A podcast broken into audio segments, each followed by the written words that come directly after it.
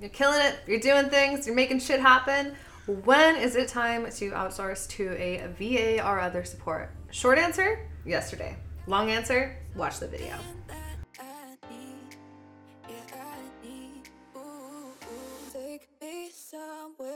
Hey, hey, I'm Soph. Thank you so much for tuning into this channel. This is the Sacred CEO, and in this video, we're going to be talking about how to know when is the right time to hire a virtual assistant or other support inside of your business as an online female entrepreneur. Before we know who to hire or when to hire or what to hire, we need to know what in the heck is going on in our company and in our business, which means we need to do some tracking and some assessment of ourselves. The biggest mistake that I have seen time and time again when it comes to hiring is people not knowing what they're needing. Why? because oftentimes when you're a solopreneur and you're running your own company and you're doing all the things, you're wearing all of the hats in the business, which means there's very likely not any systems about how to do any of the things that you want done. Which means that if you were to bring somebody in to help you, you are going to have to take the time to explain to them how you do things the way that you do them and teach them and show them. Which is why, before we go into hiring, we want to actually get clear on assessing your time where it's being spent, how it's being spent, if it needs to be being spent, and what time can we actually start to delegate task wise for other people to manage for us. So, if you want a super helpful sheet on how to actually go ahead and track and get clear on all of the things that we're going to be walking you through over the next few minutes here, go ahead and click on the link below to take the business bottleneck quiz. Inside of that, we offer a really powerful tool for time tracking. It's called the time analysis spreadsheet, and it is a completely automated spreadsheet that will help you get clear on everything we're about to go over. So, step one what we want to do is create a time frame over the next five to seven business days when you're actively working or in your flow. And you're going to write down everything that you do from the minute you get up in your business to the minute you get off of your business. And this is specifically business related. So it doesn't need to be what you ate for breakfast. It doesn't need to be when you showered. It's just anything that correlates to the running place of the company. So, what's happening on social media? Are you showing up? Are you answering DMs? Are you creating stories? What's happening with sales? Are you creating content? Every little detail we want. If it's helpful, you can go ahead and either do this at the beginning of the day or at the end of the day in review and say, okay, cool, what did I do today? It's helpful if you have it as accurate as possible, but also we understand you're human. The goal here five to seven days of accurate data. Once you have that, then what we want to do is reflect back and see what of these things can actually be deleted, meaning we get rid of it, it doesn't need to be happening in the business. So you can, in some way, automate this so that you don't have to do it anymore. And if it can't be automated, can we delegate this? Can mm. somebody else take on this thing that you were spending all of this time doing? Yes or no? Chances are it's a yes. if absolutely nobody can do the thing that you are having to do, then it is a do task. It is a do task just for you. But our goal here is to figure out what of the things can we mostly get rid of try to automate, and if we need to, we delegate so that you can start to get your time and your freedom back. This is going to be the first thing that we want to do before we think about who we're going to hire and what we're going to hire for so that we can get actual real data and insight on exactly what it is we need. Once you have this data, the next thing you're going to do is start to get clear on what are your top priorities here. Is this something that can be all in one role now that you know the specific things that you need support with? Or is it two very different types of traits or skills or personalities that are needed for these things? An example of this would be maybe you spend a lot of time writing social media content and you also spend a lot of time sitting back and editing videos.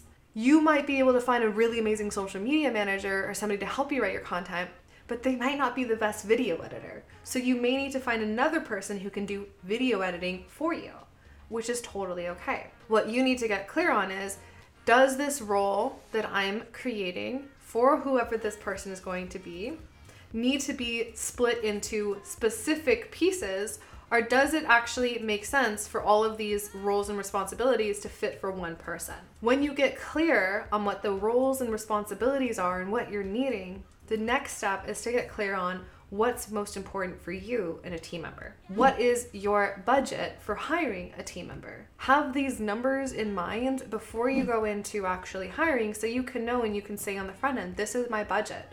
This is what I have that I can pay right now for this type of support my encouragement is not to be sticky with your money. You want to make sure that you are hiring quality, that you're paying people equitably, and that you are sourcing people in a way that is ethical. Yes, you can absolutely find VAs and supports overseas. Please be responsible in your practices and how you pay out different team members and how you hire. Cheaper labor is not always the best. You really want to focus on quality especially if you want to feel really good with the work that's being delivered. When we're going into hiring, now that you know what the role is, you know what your requirements are for the type of person you want to bring on, you know what the responsibilities are, where do we look? Two places that I love. One, all of your existing social networks. If you have an email list, send out an email to your list with the details about the role, what it looks like, and how to apply. Alternatively, you can use platforms like Upwork or Fiverr to also post a role online and you can have people apply through the platform and vet in that way. Then, what you want to do is you want to start to actually go through and filter through all of the potential applicants and make sure that you really love and you really like at least two to three. Then, when you found your top two to three choices, go ahead and set up calls and our times to connect whether it's via Zoom or via voice tone over the phone, or if you're just wanting to ask additional questions in the DMs, if there's portfolios because you want to see actual quality work. These are the things that you're looking for to make sure that this person is actually a really good fit for you. The final step inside of this process, depending on what the role is, is deciding on whether it's going to be a hourly, salary, or per project type of role. And you'll get to negotiate this with each person that you bring on and that you hire. My encouragement when you're first starting out is to start with a project based role and are to start hourly so that you can get a feel for this person's skill sets, how you work together, and what's actually needed inside of this role because you may not know.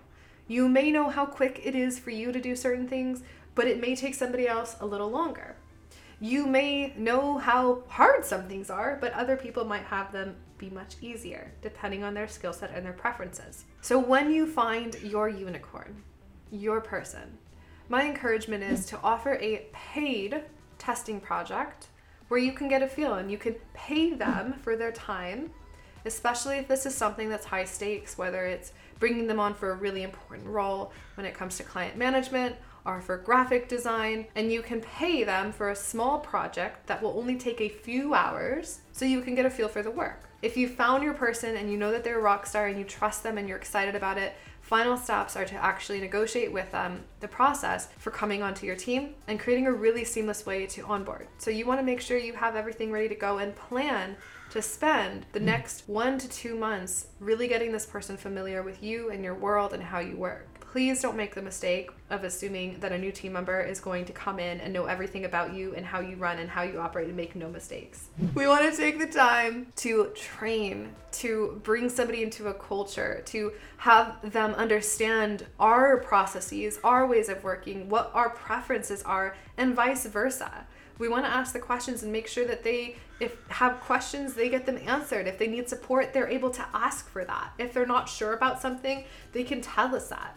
It's your job and your role as the founder and as the CEO of your company to create a safe and equitable space for each of your employees. Once you've found this person and you are ready to go and they have said yes and they are excited, the final steps is to present an offer letter to them with the details about exactly what the role is, what your agreement is on compensation, what the time frames are for payment, and any type of agreements about renegotiation for potential payment moving forward in the future.